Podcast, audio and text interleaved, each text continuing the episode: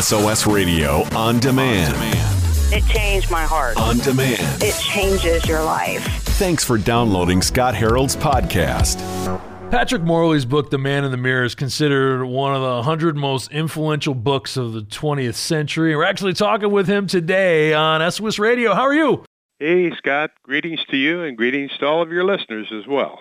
You know, it's crazy. You know, we have so many inner thoughts and we have so many things coming at our brains on a daily basis. I mean, you just think about the images you see driving around here in town and looking at billboards, the things that we see on Netflix or even on our phone through social media. And it's interesting because we've got to take our thoughts captive, right? If we want to have authority over our thoughts, we have to think about taking control of the conversation that's in our head, Patrick. Well, that's certainly true. Of course, you have to have the right information, right? hey, it's really pretty simple. We all know that we have a running conversation all day long. We call it self-talk. We need it right. It's important. That's how we help fit the bits and pieces of our lives together. Here's the thing, folks. We're not the only voice up there. There are four other voices that are constantly exerting themselves to influence what we think, say, and do. Those four voices from the Bible are the world, the flesh, the devil, and the Holy Spirit.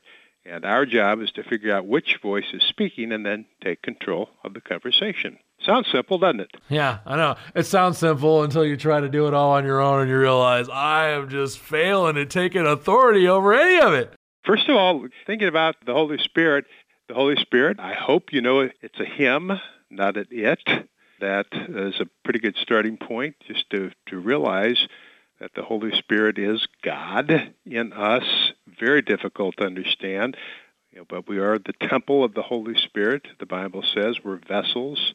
And Scott, I would say that at this point, after my salvation, if you will, that really the Holy Spirit has become my most intimate friend.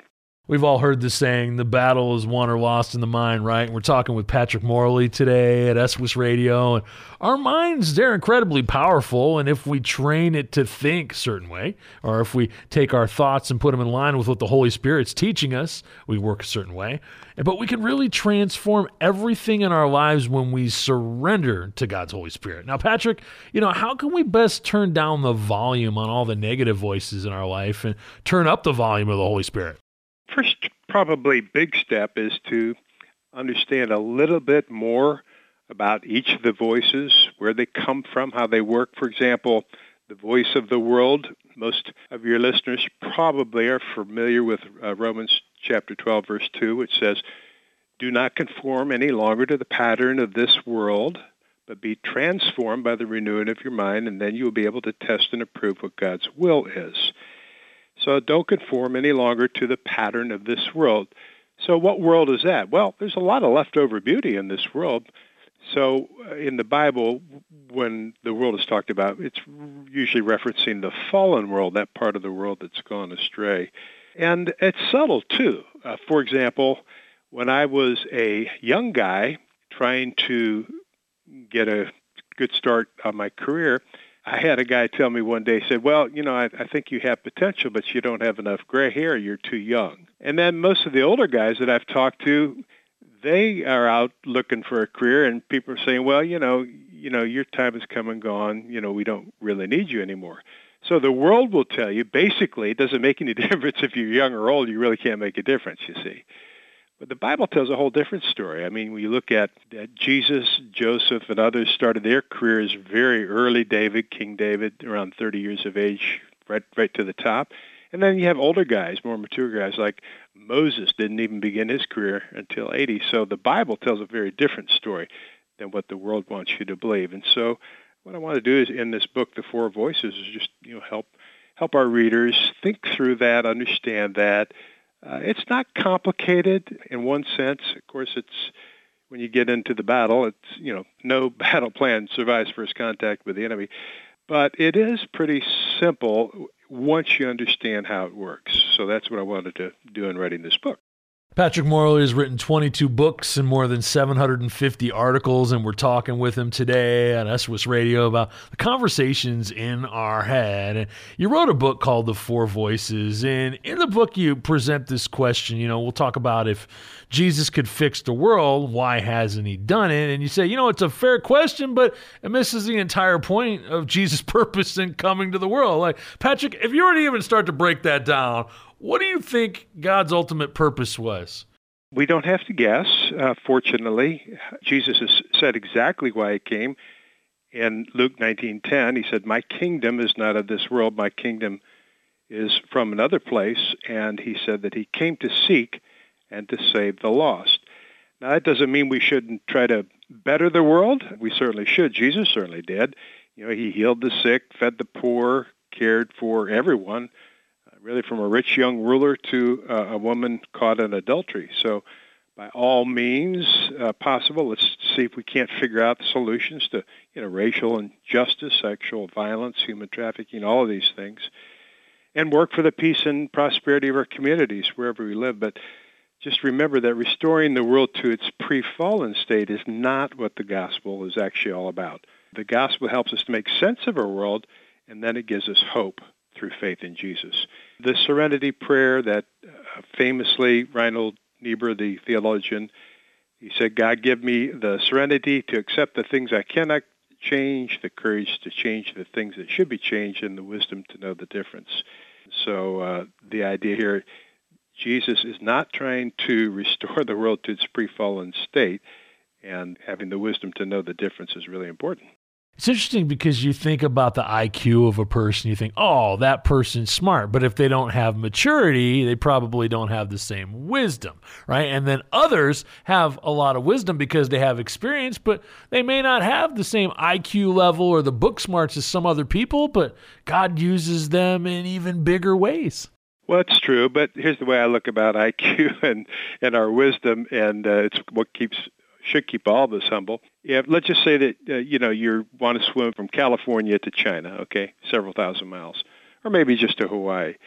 Okay, so uh, somebody with a low IQ or a low ability, they can they can swim maybe what a half a mile. But let's just say that somebody who really was at the top of peak performance, let's just say they could swim maybe you know 20 miles or who knows, maybe even 40 or 50 miles oh, you're still several thousand miles short. So uh, even if you can swim 50 miles, don't think of yourself as that much better than the person who can't even swim a half a mile because in reality, we're all falling so far short of the true wisdom of God. And that's why we need to understand the ministry of the Holy Spirit. One of my go-to verses, John chapter 14, verse 26, the Spirit, the Helper, whom the Father will send in my name, said Jesus, he will teach you all things and remind you of everything I've said. And so the Holy Spirit, He's our helper, and He's going to teach us all things, and He's going to remind us of the things that Jesus has said. And so I was talking to a man yesterday who's going through a, a difficult problem with, um, he is just sideways with his leadership team at a church, and, you know, he's on the staff, and he doesn't quite know where he stands and everything. And he had a had a meeting, and uh, I said to him, I said, you know, the Holy Spirit, Jesus says, you know, when you're brought before some authorities, don't worry about what to say. Just say whatever comes to your mind at that time.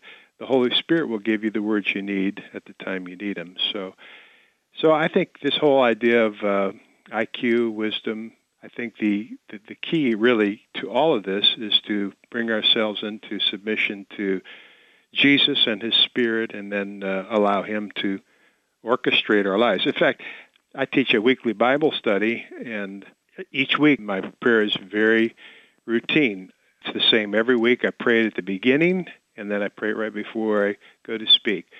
I pray, uh, Lord, I repent of any self-sufficiency to either prepare or deliver this message, but I want to rely only on your Holy Spirit so that men's faith might rest on your power, not man's wisdom. Make sense?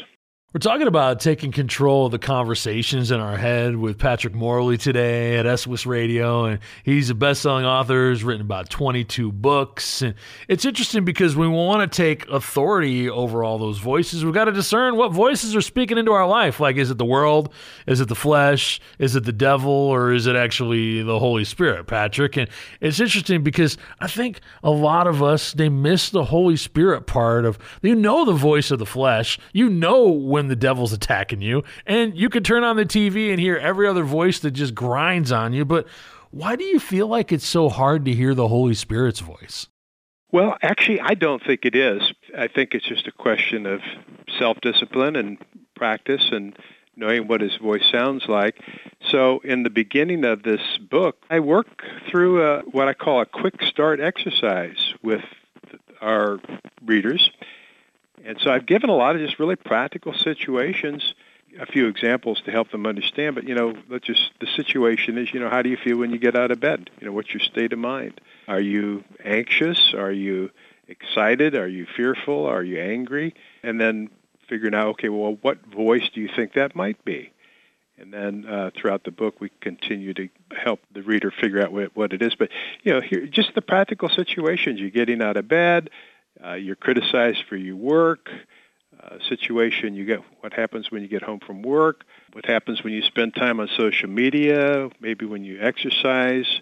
Argument with your spouse, or connecting with your spouse. Then another 15 or 20 of those examples like that. Well, I love it. Well, we're talking with Patrick Morley today at SOS Radio and his new book. It's called The Four Voices Taking Control of the Conversation in Your Head. Hey, thank you so much for spending some time with us today, Patrick. God, it's an honor. You're clear to go. Thanks for downloading the SOS Radio podcast. If you enjoy the discussion, give it a five star rating in your App Store. The way the technology works, your ratings really help spread the word.